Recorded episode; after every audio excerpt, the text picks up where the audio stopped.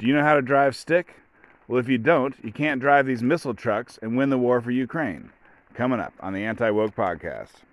Let's do an update on the Russia Ukraine war because stuff has changed recently, maybe in the last five days, last week. So I think maybe three days ago, four days ago, um, the president of Ukraine came out and said that Russia has taken over 20% of Ukraine and you can't really trust the information from either side. You know, they whatever they, they both sides minimize their losses and overestimate, inflate the losses of their enemies, stuff like that. So you know, when the Ukrainian guy says that Russia's winning, uh, I think you know that's the kind of thing you can believe. And that's basically what he said. He's like, they took over 20% and they got a bunch of important stuff. And so Russia is currently trying to take over the Donbass, uh, the top of that, you know, that's the that's the part in the east. The eastern part of Ukraine is the Donbass. Uh, the northern part of the Donbass is Luhansk. The southern part is Donetsk. And then to the south of both of those things is Crimea. But Russia has controlled Crimea, and there's no real war there. So we're just going to talk about the two parts of the Donbass. I'm just going to, you know, the you know the names. Who cares? I'm just going to call them the top part and the bottom part. So apparently, the hardest part of a war is urban warfare. And you can kind of imagine, you know, like you're a soldier with a AR-15. Nope, they got AKs. Anyways, you're a soldier with an AK and you're walking into a city. I mean, there could be someone behind a window who just pops out and snipers your ass.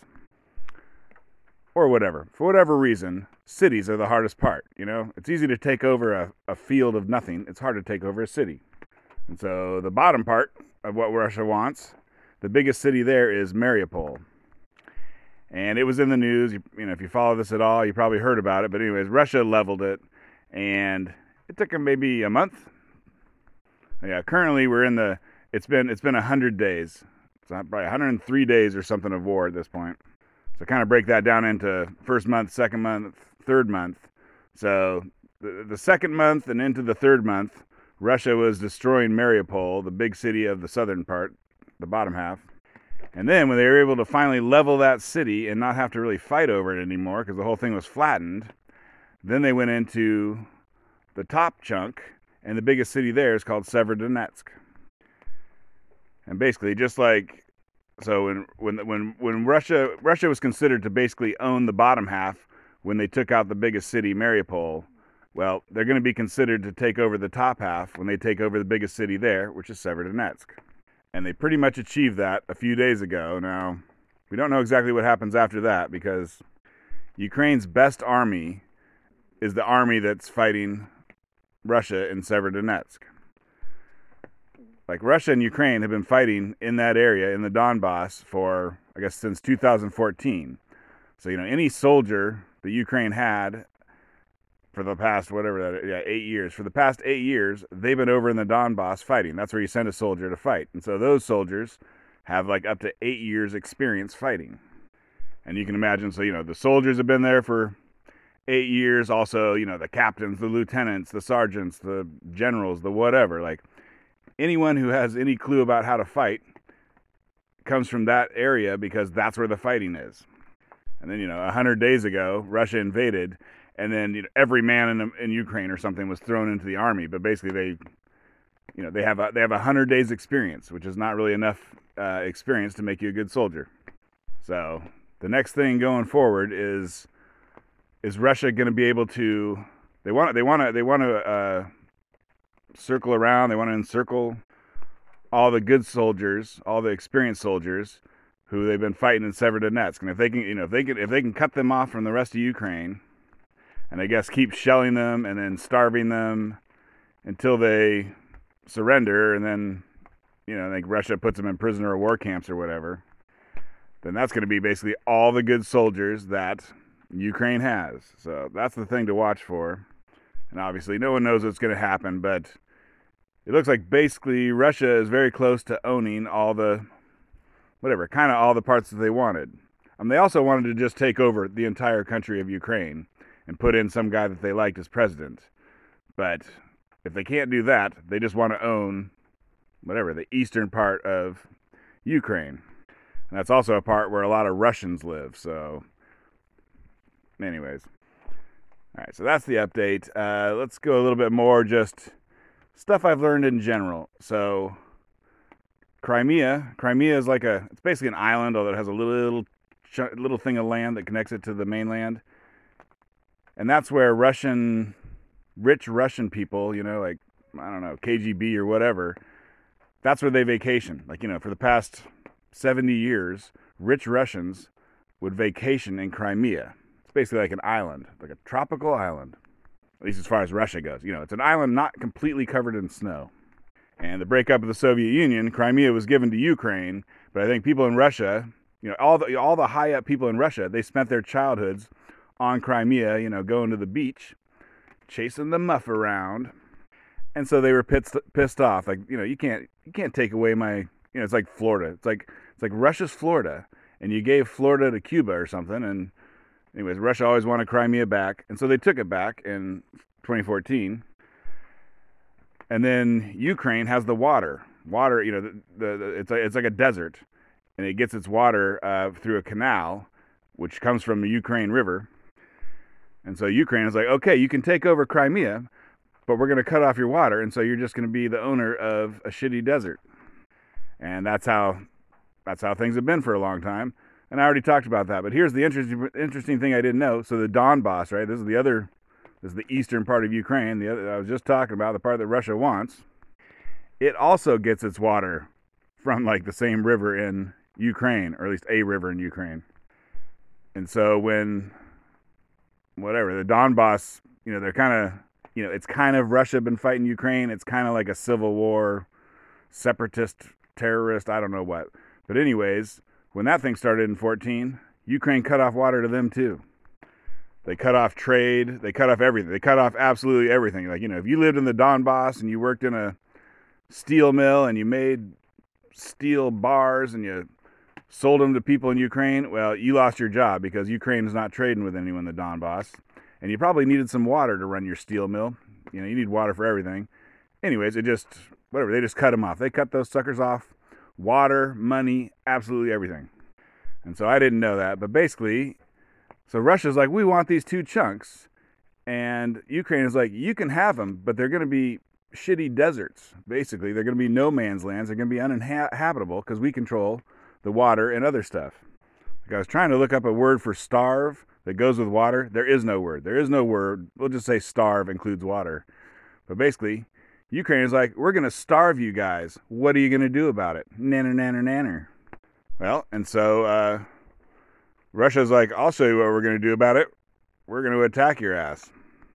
And also, as a reminder, all the oil and natural gas, the you know Ukraine is full of oil and natural gas, but it's all in the Donbass and Crimea.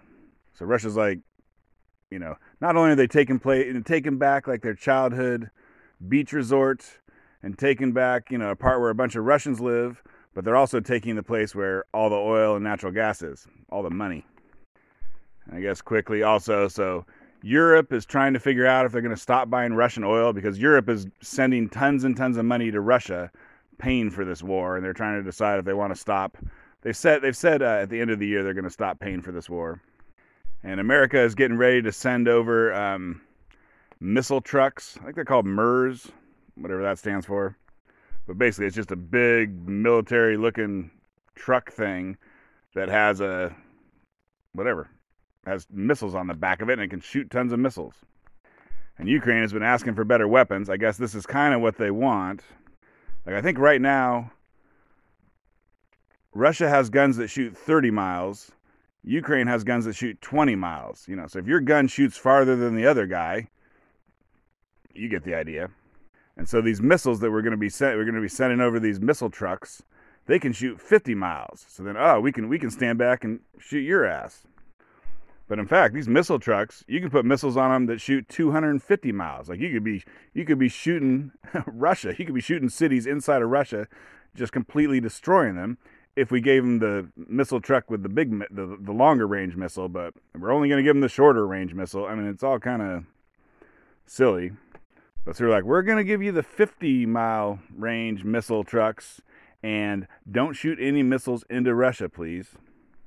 And so we'll have to see how that goes because you don't just You know, like if I, you, you, dear listener, if I gave you one of these missile trucks and I said, go shoot something, like you wouldn't know what the hell to do.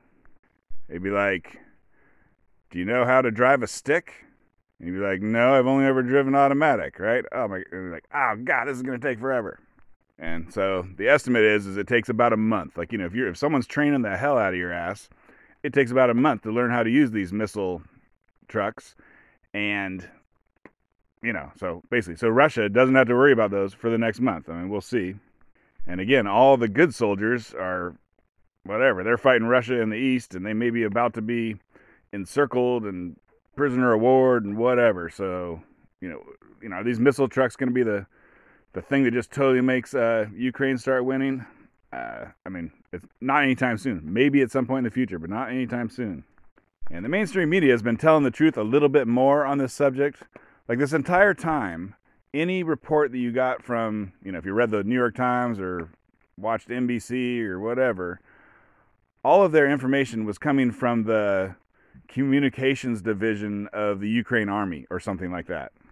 Like, you know, every every newspaper, every TV station or network sent reporters over to Ukraine and then the Ukraine army put all those people into one building and then each day the Ukraine army would give them a report of what's going on, and then that's what they would report back to you, dear viewer of, you know, MSNBC. And it looks like the Ukraine military cannot be trusted, you know, to uh, tell the truth. It's just a bunch of propaganda, and so so basically, the yeah mainstream media in America has just been feeding you the exact propaganda that the Ukraine military wants to feed you, but now they're starting to change. I think some of them are like, you know what? I don't want my reporter just stuck in this one building. You have to let you have to let them go out to the front lines and see with their own eyes what the hell's going on. And so I think whatever three months. I mean, you know, it shouldn't take three months for uh, media outlets to try and actually figure out the truth as we're sending over billions and billions of dollars of weapons. But so in, in any case, uh, that's pretty much the state there. Hopefully, we'll start getting some better reporting. And then I was watching a real life lore uh, YouTube video they made, and it was about uh, Russia and oil. And so I'll just throw in some interesting facts here. So, first off, in the 70s, Russia was the biggest producer of oil in the world. Like, I don't know about the 60s, maybe then too. But I always kind of wondered, you know, like America is amazing, right? We got we got cities, we got factories, we got universities. We got all this stuff that Russia doesn't have. There's the backwards piece of crap country. How is it that you know it was the Cold War and like it was it was neck and neck and toe to toe? How did that happen? The answer is the whole time. The whole time the Cold War was going on, um, Russia was selling oil to the whole world, making a ton of money, and that's just that's it. Like they were a piece of crap country that wouldn't wouldn't have been nothing, except they had a fuckload of money from selling oil, like the whole time. And then in 1986, the price of oil crashed, and that's what broke up the USSR. They didn't have enough money to, you know, to keep together their little empire. And so, like, I don't know a ton about these things, but like, Russia's been doing little wars against former Soviet Union countries or whatever, USSR countries, ever since the breakup.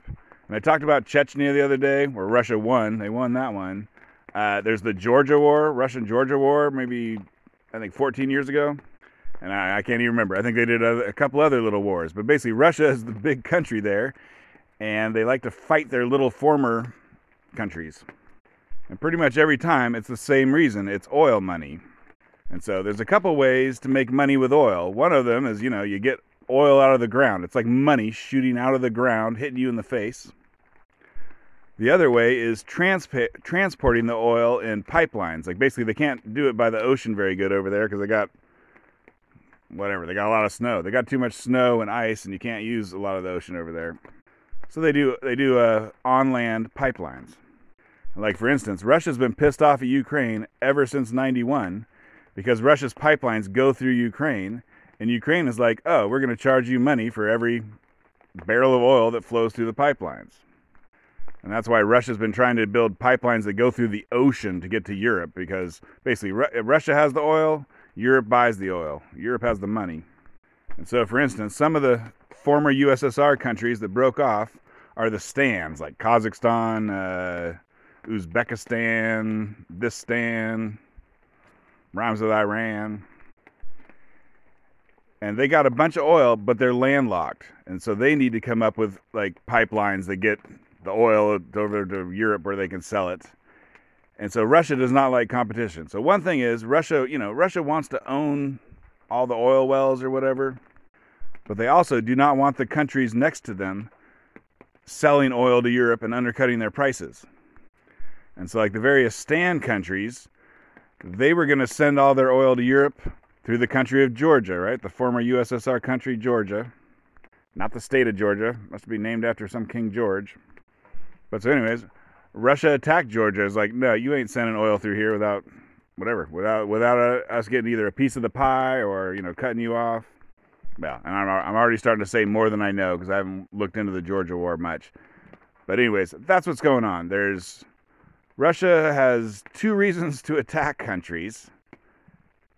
Okay, here's another thing. So you know, Russia has an excuse. Russia always has an excuse to attack a country if they want and that's because they put Russians, they call them ethnic Russians, when I, I'm not sure what that is, just Russians. They put Russians in all the former USSR countries. So if they ever feel like attacking a country, they just go, oh, we're just going there to protect the Russians who live in that country. You know, which is a pretty good excuse. It's better, you know, it wasn't like Iraq had a bunch of Americans living there and we went to Iraq to protect the Americans. So, doesn't make anything justified. Putin, you know, I already said it. Russia bad, Ukraine good. 80s music good, new music bad. But in any case, so Russia's been doing a lot of wars. I, I didn't realize all the wars Russia's uh, been doing. Um, and every one of them is either like to take over some oil or to stop people from building a pipeline and undercutting them and sales to Europe, etc. Twitter handle at Anti Woke Podcast, and thanks for listening.